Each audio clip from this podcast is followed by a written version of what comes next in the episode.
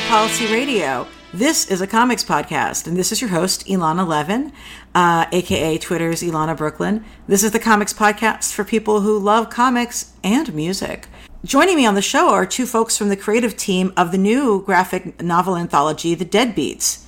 What is Deadbeats? Uh, the Deadbeats Music Shop is filled with deadly secrets, run by the mysterious shopkeeper. Customers can browse through cursed records, evil sheet music, and instruments of the damned. Our host has dozens of spooky stories to tell you from some of the top names in comics. You're going to want to put on your favorite album when you crack open this anthology. That's right. Joining me today is Joe Corallo.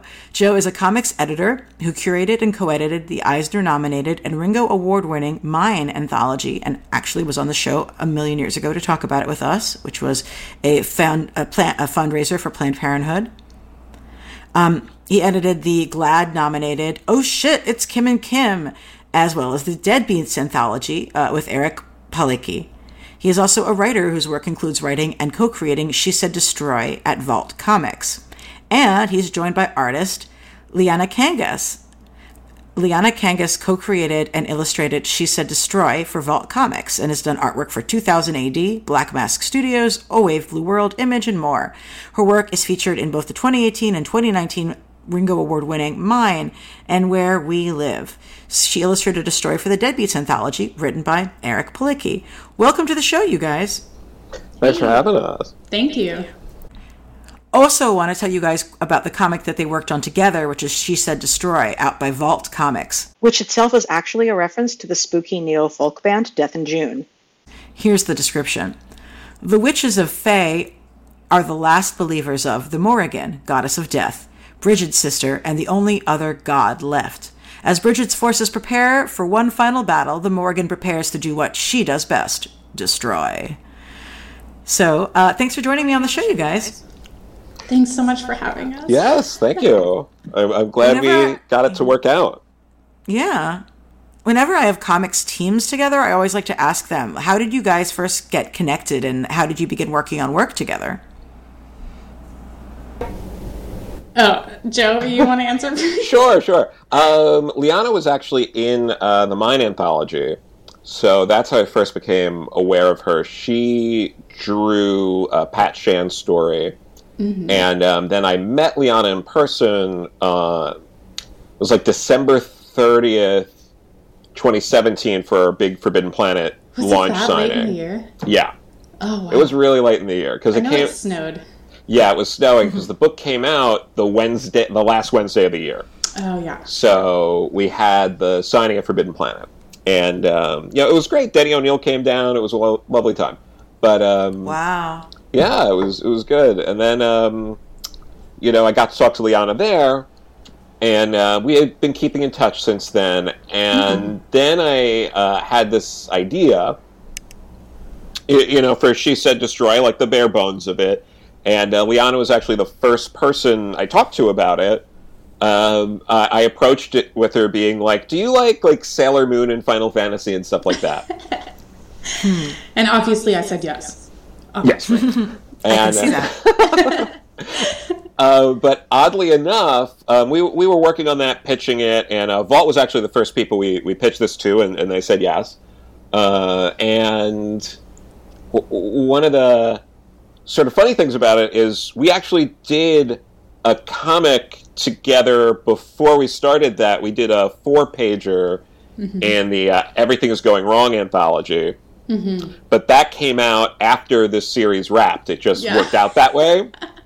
So, um, so yeah, Le- Liana actually um, not only wrote the story for Everything Is Going Wrong, but uh, well, she drew it, and then she also uh, had the story in mind, and I was more or less like adapting uh, the the story into like dialogue. Joe and I got to know each other really well because it was sort of mostly an autobiographical thing, and we both had really close friends that had passed away for both of us uh, during that time, and so we just went all in emotionally, and he just wrote that story for me, and it was great, honestly. Uh, so it was a Oh, really you. cool way to like test the waters before working on the series together. Yeah, Right, right. Because, you know, having the right partnership just is super essential. Yeah, crucial. Um, I mean, you're thinking about things like who, what are your aesthetics that you that you're looking for for a series, and I think that's one of the really cool things about you know the way you guys are working together is when you're at like Marvel or DC, they have a tendency, unless you're very, you know, unless you're like a very powerful writer or, or artist there, to just pair you up with whoever they want to see you paired up with. But right. Yeah. you guys are able to have a lot of intentionality in like this is the right artist for this particular story. Yeah. I mean, Yeah. I, I was glad that Joe asked me. You know, for first series starting out for co created, it, you know, during the whole process, like it didn't really dawn on me that it was really happening until it was like, oh, we actually made this. Holy shit. You know, like, Yeah, it's it's crazy because um, when when I first was talking to Vault about this, it was uh, Emerald City uh, 2018, and then um, we were there for Emerald City 2019. And uh, Vault actually they, they surprised us by having a, a big banner when you enter the you know escalators going into the venue there with uh, Liana's uh, Morrigan design for She Said Destroy. yeah, that was really cool. Yeah, so so they really Oh, wow. they really put a lot into it, which you know, we really appreciated. Mm-hmm. You know, and uh, yeah, and it's been coming. You know, we we we only just wrapped it. Uh, you know, beginning of last month in terms of the fifth issue coming out. So so it's still pretty fresh with us. Super fresh. Yeah.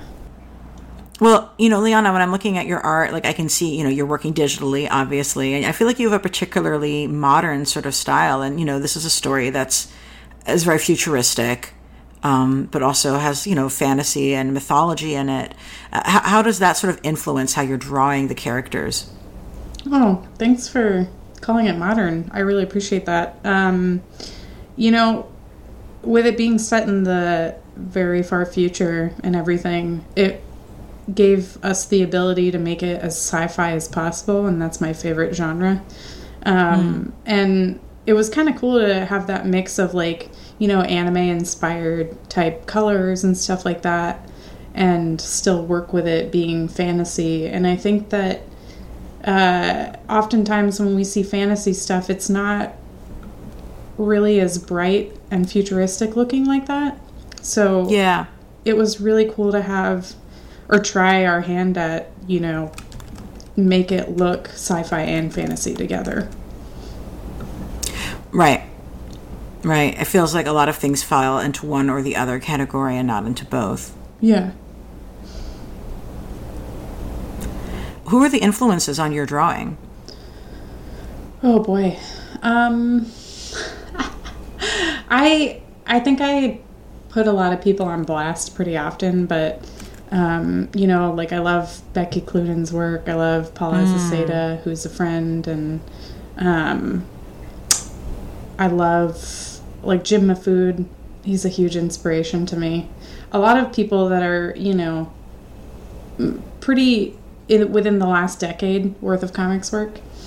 Um, But I think mostly those are my top, you know, influences. Those are some great people.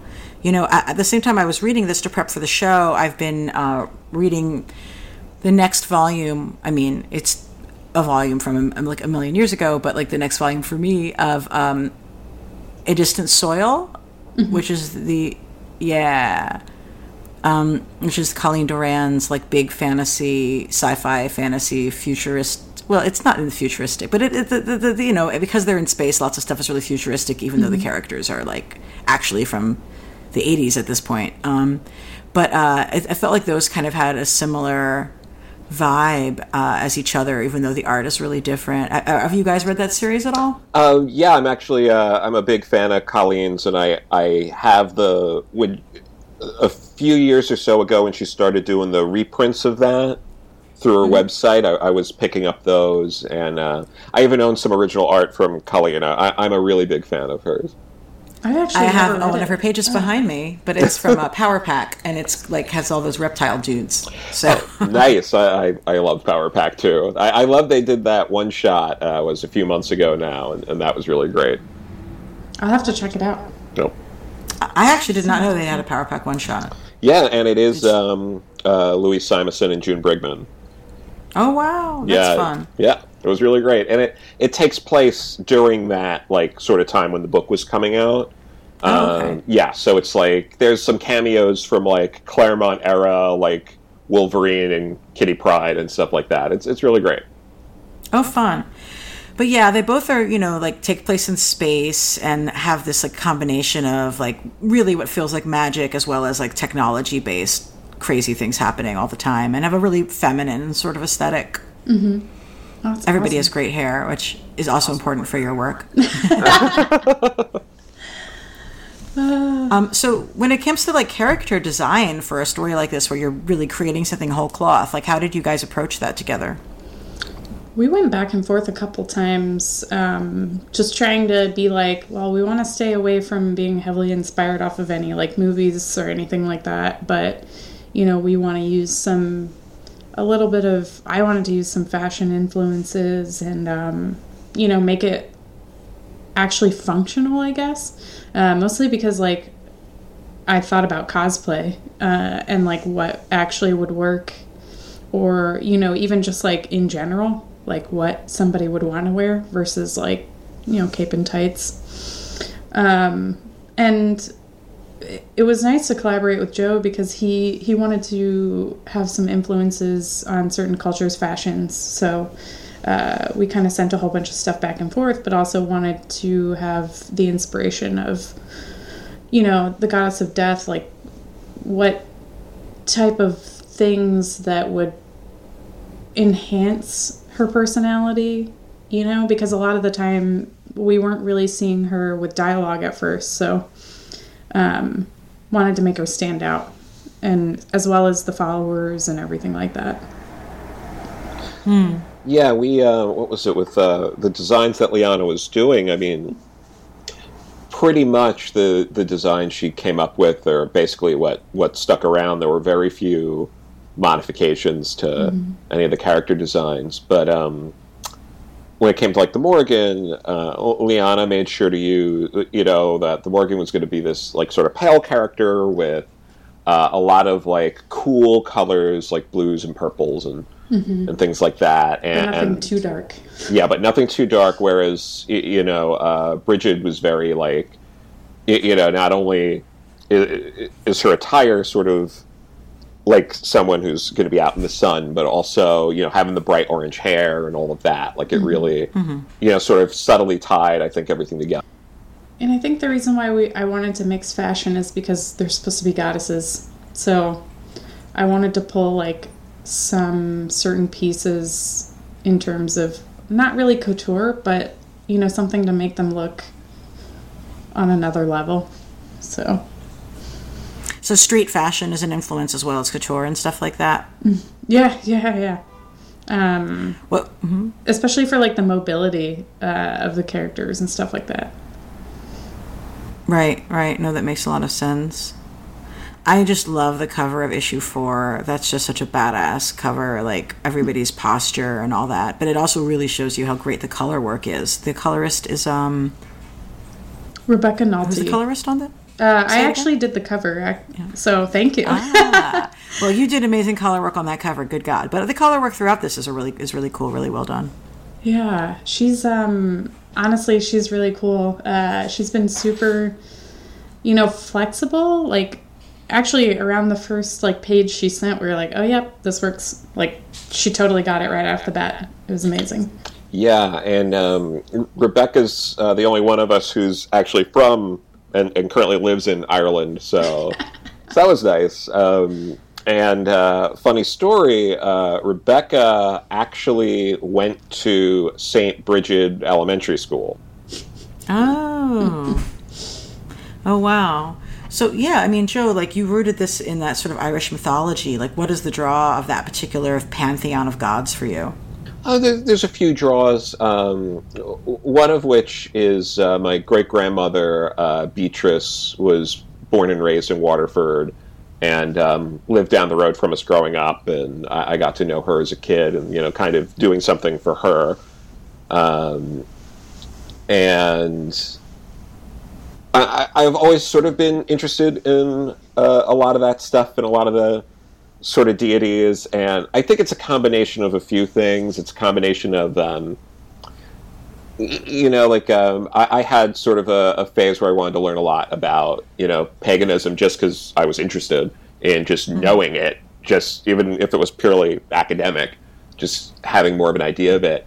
And I feel like when I I was growing up through high school and even into college, everything everyone taught was Greek and Roman gods and goddesses. And, Yep.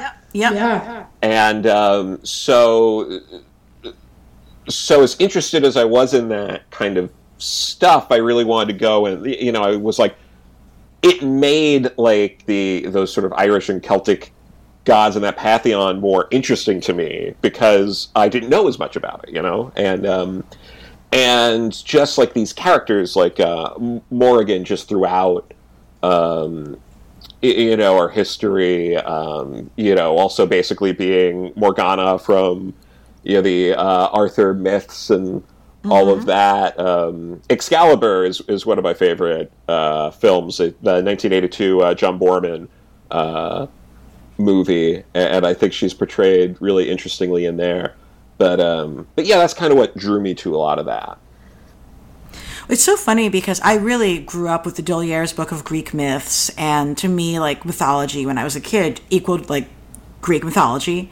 And whenever I would try to check out any other big pantheons, it was always like, this is weird. I mean, the thing is, Greek is weird too. Yeah. really, Yes. It's really weird, but it was sort of like normative. Do you know what I mean? yeah And and Irish was still sort of like, what even is happening? Ah. yes absolutely But I think two of the big recent things with some of the Irish mythology in the comics world have been um, the Morrigan, you know, obviously in the Wicked and the Divine, and that just being a place where they're talking about gods a lot in general. And then they had uh, Siryn from X Factor became the Morrigan briefly back during X Factor, which at this point is quite a long time ago, but doesn't feel that way. Yeah, that, that Peter David run was really great. Oh man, that man broke my freaking heart. My heart. Yeah, well, Um, I know it was like we were talking about New York Comic Con stuff just you know before you came on, but it was like as someone whose like favorite comic writer as a, as a kid was Peter David, I really did not want to have to be the person to break the news that he was massively anti-Romani bigoted, but nobody else covered that story, so I did. Yeah. Anyway, um, so WicDiv definitely shows that there's a big audience for people to read comics with mythological characters right now. I mean, lots of comics have done that over time. I mean, course. Thor, hello, right? Yeah. But um, but was was was was Wicked and the Divine an influence in this work at all, or I definitely How- think part of how you on sold my it, part, or- for sure. Uh, you know, I love Matt Wilson, and a lot of what him and Jamie do for that series. Uh, I mean, in general, uh, Jamie, like I've been following their work since Phonogram, and they showed me like, and I actually told them this at New York. I was like, you guys literally showed me that what type of potential could be in comics, like what I could probably give to comics. You know what I mean? Like it opened that like door for me, like mentally. Um, and I love the way they use color. You know, Matt uses color and everything with Jamie, and like how that works so seamlessly with the storytelling. It it was a huge influence for sure for me. yeah, yeah, I, I um, I'm definitely a fan of the Wicked and the Divine. Um, I, I think I only let it be an influence to a point because you didn't, you know, it's like I don't want it to be close to to the Wicked and the Divine. You know, I, Right. I you know we went in a lot of different directions than that. Oh, yeah. but it's impossible for it to not be some level of an influence. And I mean, there's there's a lot of uh, different influences here. I, I think um, we we especially drew a lot from, like we were saying with uh, like Sailor Moon, and I'm, I'm a big fan of uh, Sailor Moon, the manga series, the anime, all that. Um, y- you, know, there's um, some Star Wars influences in there. Um, yeah. you, you know, uh, the basic. They got those awesome light swords. I mean, Yeah, and we got um, what was there's um, you know, and the basic story structure is that classic sort of you know uh, storming the castle kind of story, just in space. Yeah. So, so yeah, like that that kind of stuff is kind of what we were we were going for. Yeah, I mean, I guess to be just sort of like the WicDiv was probably one of the reasons why some people knew who the Morrigan was. So you're like, okay, Yeah, good. People yeah. know the name of this god now. I don't. It's not like I'm just mention name dropping something that is super obscure and people will be like, I, who, the who, the what. Yeah. Um, So that's at least helpful, like in terms of just introducing people to more mythology. Absolutely. But yeah, you're doing a lot of really unique world building here, and uh, you had to do it really quickly because it's a short series, and Yeah. you're just jumping people into the the deep end. So, h- how did you approach that with the writing?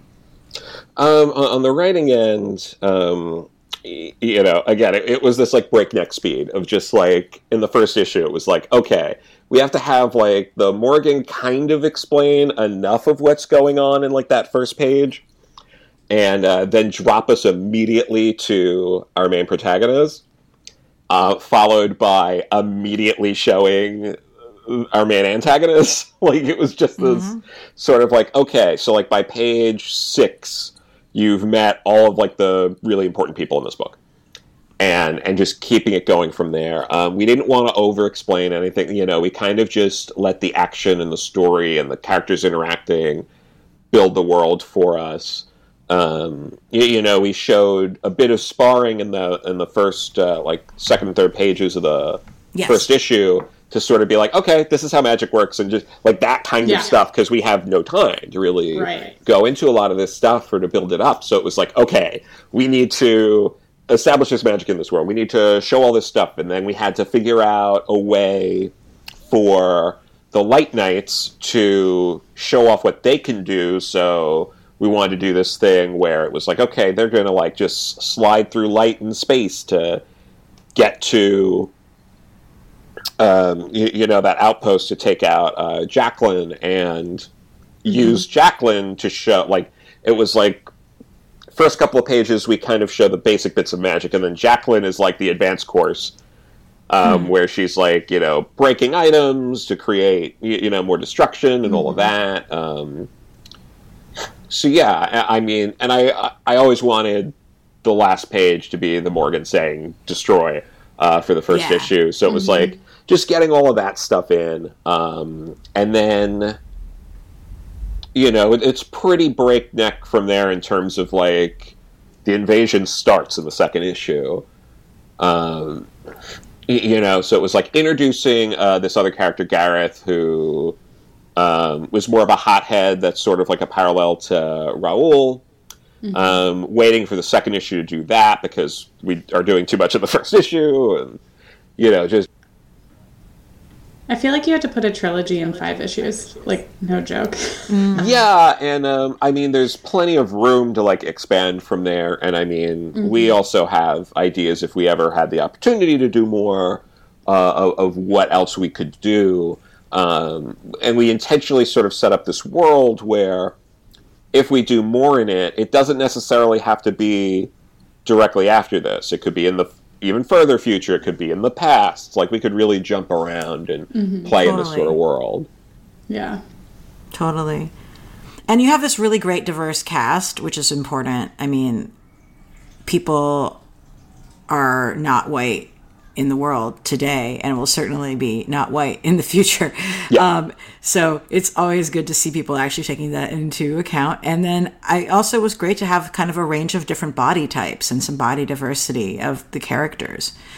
Um, like how, how what what was your approach in in that? Because I know that to me it's like an important part of character development, of being able to tell who the heck is who, of like reflecting reality, of you know making like decent art. And so many artists are just like, oh, I can't draw fat people. I don't know how. It's like, well, too bad. It's your job. You got to learn. Yeah, yeah. Um, I, the, I'm really glad you said that. I really appreciate it. Uh, hearing that from you know a reader and like comics uh, perspective, you know. And um, a lot of times when I'm working on a script, if I read a character in a certain tone and they remind me of somebody, I try to make them actually look like somebody I know. You know, like within within reason. So Right, uh, a lot of the characters that we worked on, you know, I just kind of based them off of people that I, you know, was familiar with, or like one of my some of my closest friends. Uh, I mean, obviously they don't look identical to them, but hopefully close enough to where they'd be like, "Hey, is that me?" Like, did you? Yeah, that's always a did cool you draw feeling. me? And I'm like, "Yeah, yeah, I did." You know, it's it's like kind of you. So, uh, you know, like uh, three of my closest friends, you know, had texted me and been like, "Oh, dude, I love you." Like this this is totally me, right? I'm like, "Yeah, yeah, it's you." Like, I love you too. Like, That's a great feeling. Yeah, I, I mean, um, Liana really killed it with the designs, and and I think some some of the more interesting elements of it is like the like the Morrigan's outfit, for example. It's the kind of outfit that if another artist sort of ran with it, could have easily made it something that was like more unsavory. And um, and I Oh, think yeah. I think Liana d- did a great job of creating this sort of outfit that's it's not shy, but just playing it straight. And this is mm-hmm. just how the Morrigan dresses, and no one makes any sort of comments about that. It's just this is you, you know this is this Right. person, and this is how they dress, and you know that kind of stuff. I, I, mm-hmm. I think is important too. you know that cliche thing where people say, you know, I make the books that I want to read.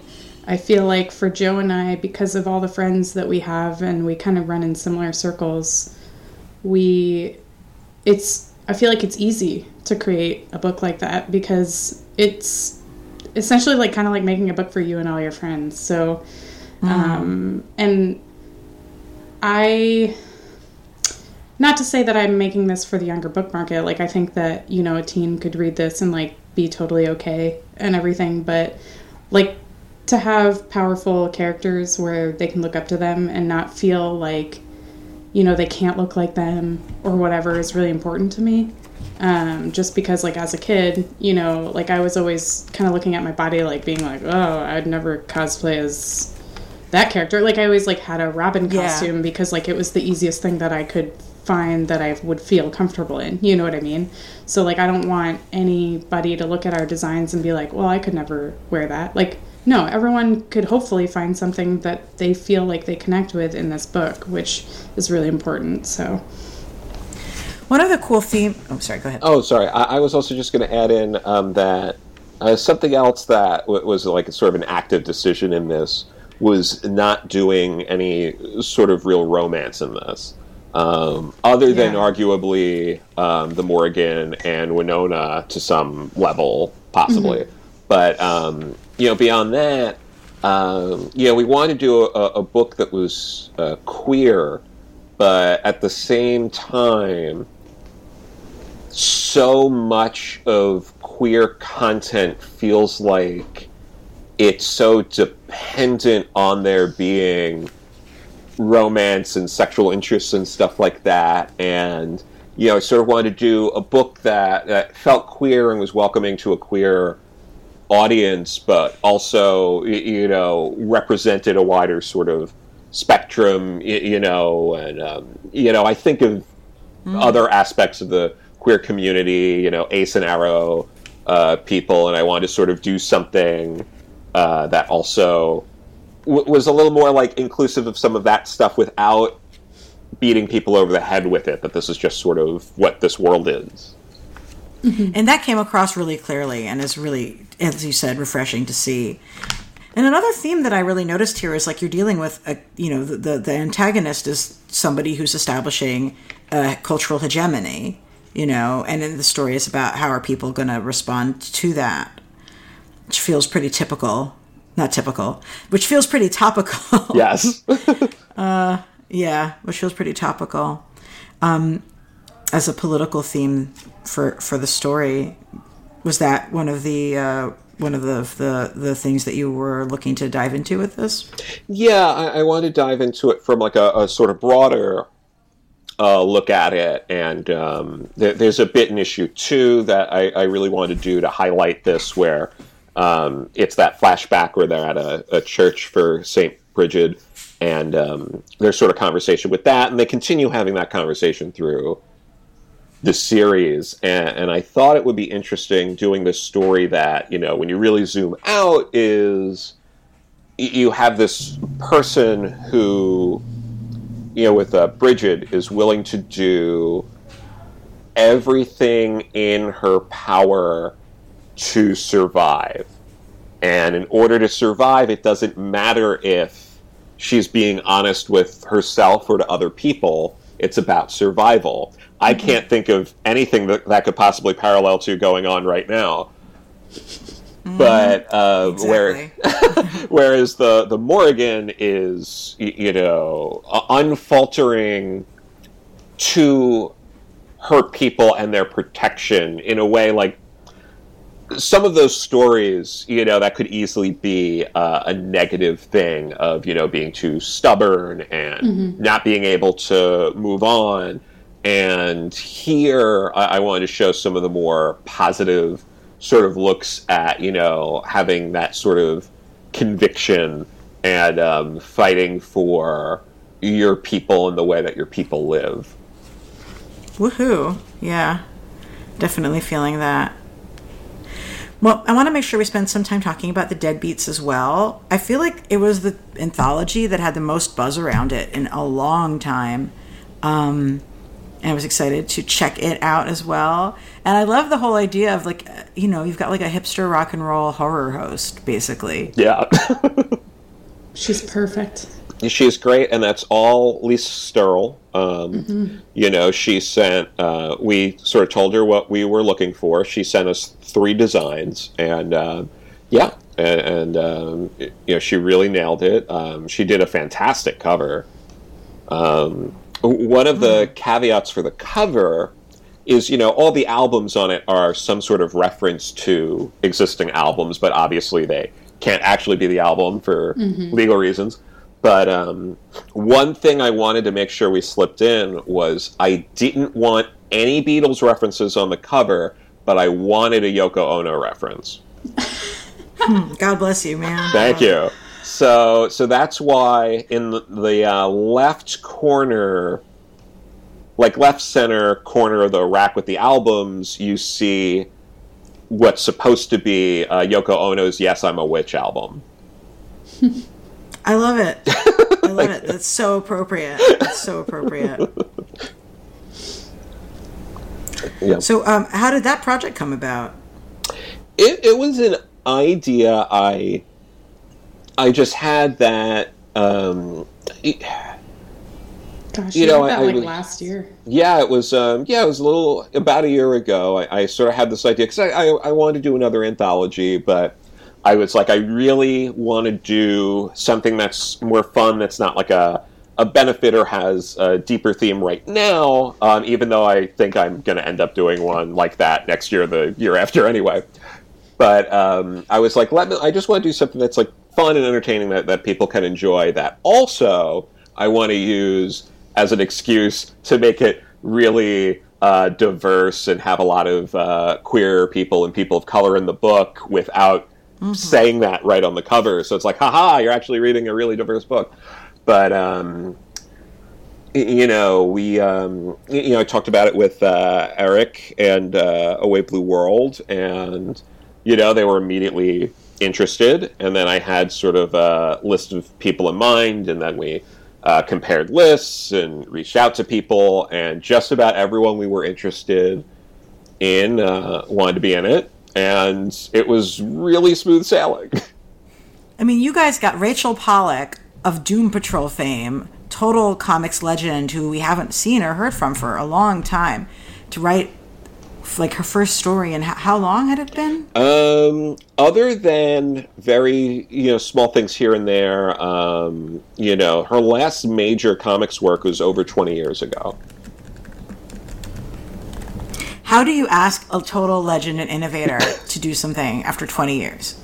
You know, um, I, I'm really lucky in that um, I, I've developed a bit of a relationship with Rachel Pollack over the years because um, I years ago, no joke, I cold emailed her after reading her Doom Patrol run because she had a website with an email and all that, and she got back to me. That's amazing. and um, we ended up just becoming sort of like you know pen pals more or less and then um, you know we'd uh, you know she's she lives outside the city and every it comes down every once in a while so every once in a while I, I'll I'll see her and um, we'll catch up and stuff but I've really been trying to work with her to get her back into doing comics and with this I, I thought it would be excellent to get her working with uh, Richard Case again and then he said yes. That's amazing. and um, a- it was an afterthought. After they said yes, I was like, "Oh my god, why don't I just email John Workman?" And uh, I emailed John Workman, who lettered that whole run from Grant Morrison to the end of Rachel Pollack's run, and um, he wrote a really sweet email back saying, "Of course he'd like to do it," and this reminded him of when he got to letter um, a reunion of uh, Steve Englehart and Marshall Rogers at DC. And it was, you know, it was like this really sweet moment, and it all came together like so well. And it just so happened, you know, that the timing was right. That like this campaign on Kickstarter was running as like new episodes of Doom Patrol were coming out, and we were able to kind of, uh, you, you know, push that. But Joe is actually just a magician. I don't think I told you. So I mean, it's just super cool. yeah, well, thank you. and it was a really neat place to have that be staged basically like it, it it was definitely for me like a oh wow this is like having some real interesting intergenerational um, talent on the series Yeah, no, that that was really important to us, and, th- and there were a few other things that really sort of popped out as we were putting this together. Um, one of my first ideas as we were starting to kind of either put teams together and reach out to people is I was like, I want to take Team Kim and Kim from Black Mask and give it to Kwanzaa. So, so I got to do that, and that that was a, another uh, another fun story. yeah that was a really fun story so yeah why why horror and music I've always liked that kind of stuff. All those kind of movies, like um, uh, Phantom of the Paradise, is a favorite of mine. Um, you know, obviously like Rocky Horror Picture Show, all that stuff. But um, you know, and then there's all of those like offbeat, sort of like horror rock movies. Um, you know, like Trick Yeah. or Treat, um, uh, Kiss meets the Phantom of the Park, um, which I have also seen. I've seen both of those. Um, uh, I and while I was in the process of putting this together, I also saw this um, ridiculous like Swedish or Norwegian like the Hills Have Eyes kind of movie, but it was about like this like Swedish metal band that um, gets like lost in the mountains, and it's oh, like I uh, think I've seen that. it's it's ridiculous, Oh, wow. but but I, I I've always like loved that kind of stuff, and when putting an anthology together, anthologies are really hard. But like one of the things about them is you have to do that thing where it's like it needs to be specific enough, but like broad enough at the same time. And, like it needs to be welcoming but you also need to present something new and interesting to get people to be like, "Oh, this stands out. I want to check this out." Yeah. So like horror anthology is too broad. What can I do to add something to make this interesting that isn't going to feel too esoteric to people? And it was like, "Oh, well, if I add music to it, and that could be a fun little way to to go about it." And um, it, it turned out to be uh, the reception's been great. We've had uh, six signings for the book since it's come out, um, and I got to be at like five of them. Uh, Vita and I sold out of the trade in the first day of Memphis Comic Expo. It was crazy. That's awesome. Tyler sent us a giant box of books. good good yeah, it, it's been great. We went down to Amalgam in Philly uh, the other day, which is a great shop. Um, yeah and um, it's my second time going down there for for a signing, and that was just one of the shops where I was like, we need to do something there, and um, uh, you know, also uh, East Side Mags, you know, is another great supportive shop in uh, Montclair, New Jersey. I miss Jeff. Yeah, and uh, if you're on Long Island, we did one at uh, Fourth World Comics, and uh, they bought a Oh. few extra copies as well. And uh, Glenn, like that's that store's been there like at least thirty years or so. And yeah, it's just it's easily one of the best shops on you know, Long Island. Um, that and um, Escape Pod in Huntington. You know, we didn't do a signing Yeah. for them there, but they supported us on the Kickstarter and all of that, and that's a great shop too. Um, but yeah, and obviously Forbidden Planet um, for our launch was was fun. You know, of course it was My like raining show. a ton, but you know, it's fine. It happens. That makes it all the more spooky. Yeah, and um, for anyone listening out in uh, St. Louis, uh, Star Clippers did uh, a signing with Steenz and Marie Enger out there, um, who are like also two of our favorite people, I think, rightly. Oh yeah, hundred percent. Love them both. Actually, I get to see Marie. I think in like two weeks, which is great. That's really exciting. Very yeah.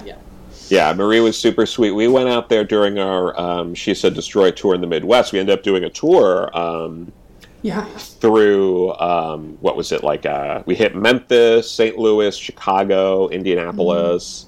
Yeah. and um, y- you know, so Marie uh, came out for that in, in St. Louis, and same with Steenz, and yeah, Steenz took us to that rad uh, bar, the one on the roof.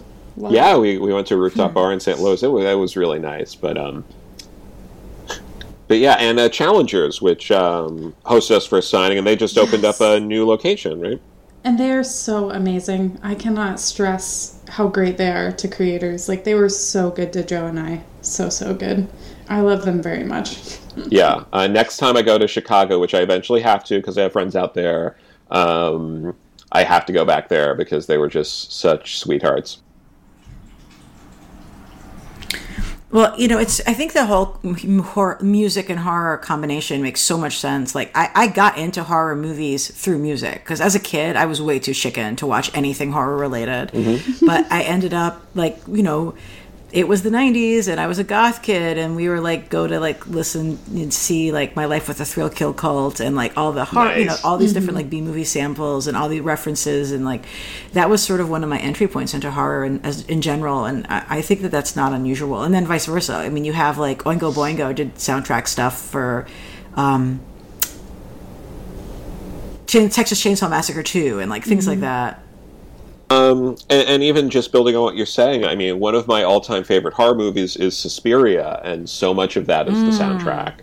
Um, anything, Totally. anything John Carpenter does. I mean, uh, the Halloween theme is like one of the most iconic movie themes of, of all time. Let alone, Totally.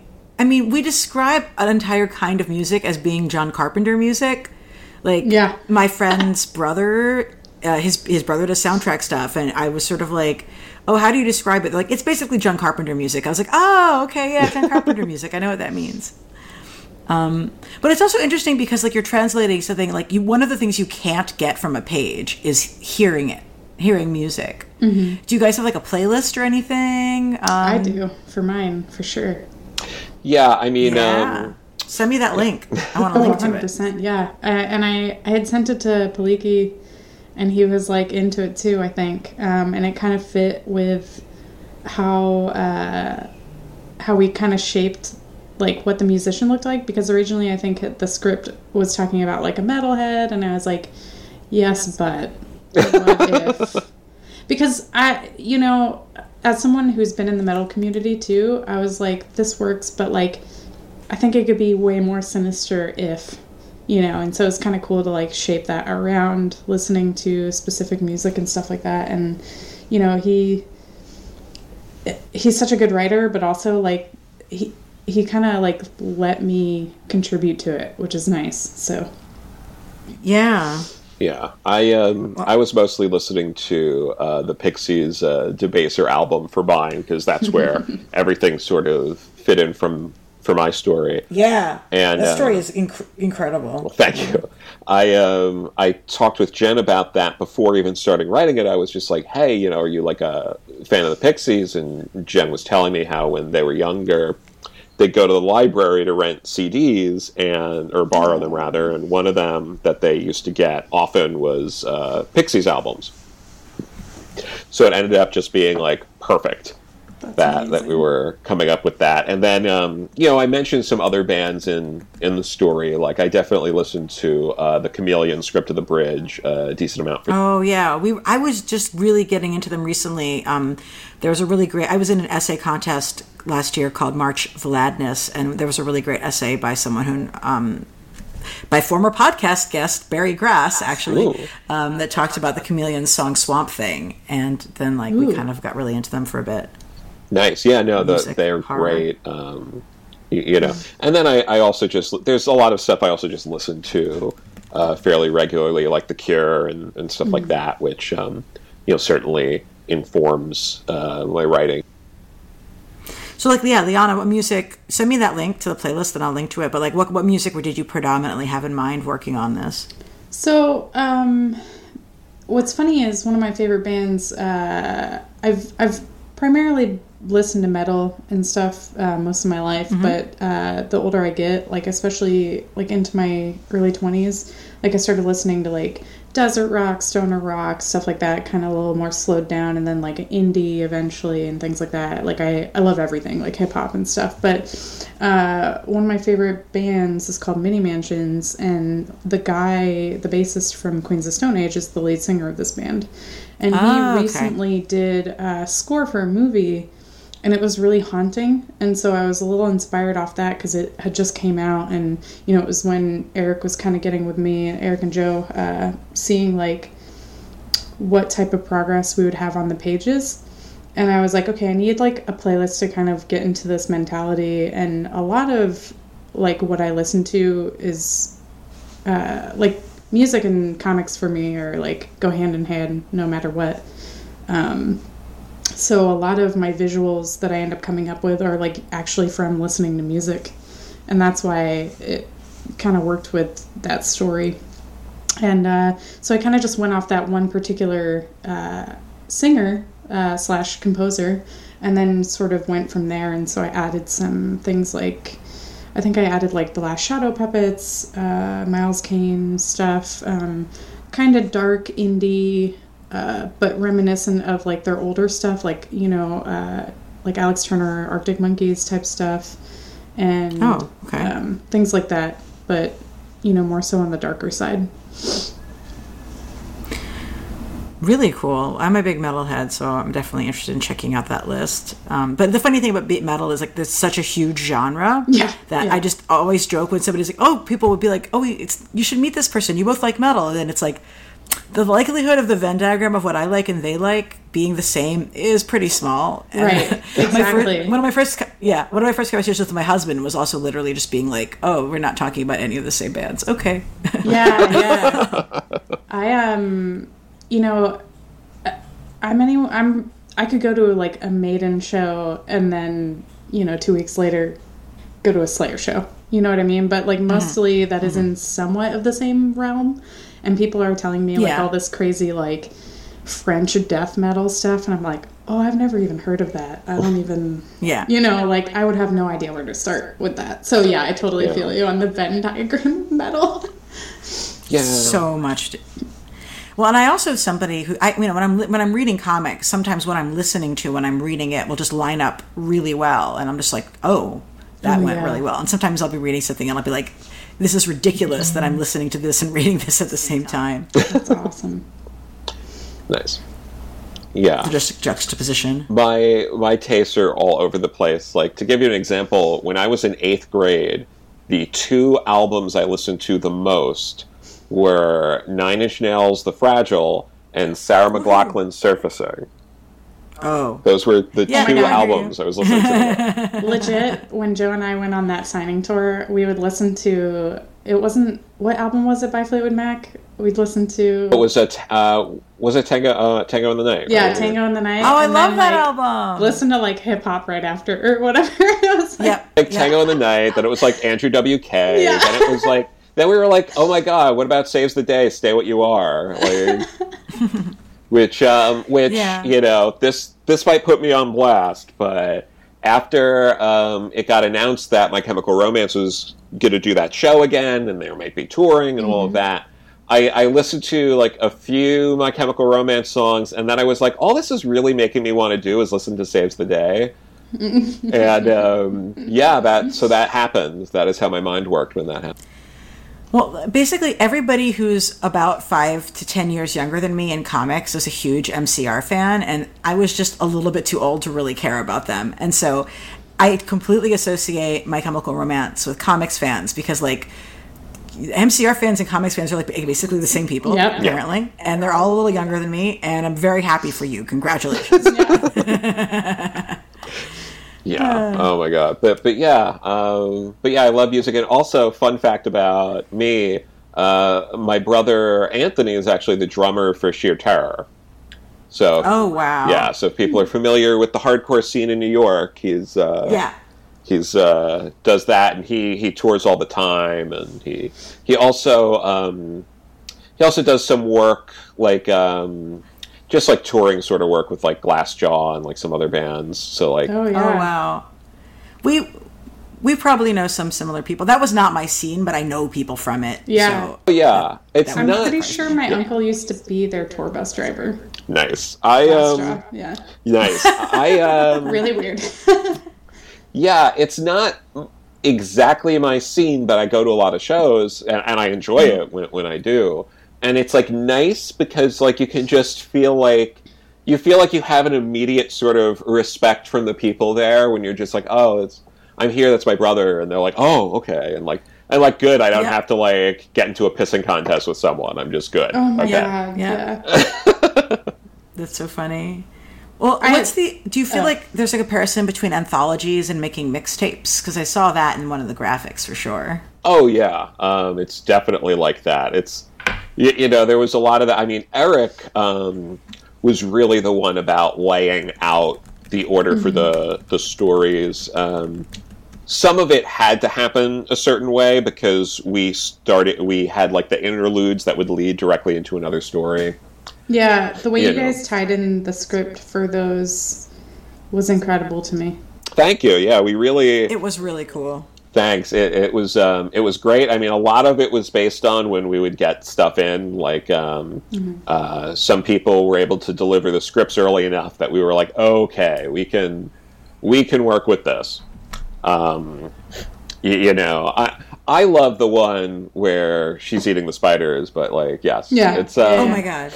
that was that was one of my favorite. And uh, you know, Christoph and Giles, that that story, I I really like how that came out. Um, I, I really love Christoph and uh, Giles uh, Crawford is sort of an up and coming artist that I've wanted to work with for a little bit, and um, I sort of saw this as an opportunity.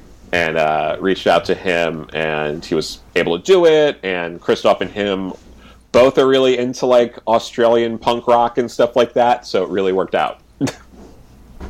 Awesome. That's great. But yeah, I like. I just. It, you know what's the thing with anthologies also is it feels like they've really become popular in the past several years like if like 10 years ago it seemed like basically the eisners only nominated whatever dark horse presents anthology every single year and it won every single year and now there's so many more anthologies out there and um just with like really sort of different theses and purposes i mean what's the appeal of anthologies for you I mean, uh, for me, um, I've I've always loved uh, short form storytelling. Um, you know, just going in, going out. Um, I I firmly believe so many stories can be told like, you know, you can boil any story down to like one comic panel, and then it's like you build the story out from there, and you can keep building and growing. Okay, you have a page now. You have four pages. You have twenty pages. So, so that's interesting to me. Uh, y- you know, and, and another thing with anthologies that that I really love is everyone has a different favorite story. And everyone can kind of come at it from a different sort of angle, um, you know, and, and the stories that pe- there are plenty of stories that people are like, oh, it was all right, and then that's someone else's favorite story, and like that's interesting to see. I, I really like that, and so I like that anthologies often more than other, you know, longer form comics, tend to offer the reader more opportunities to to really engage on a deeper level with the work they're holding.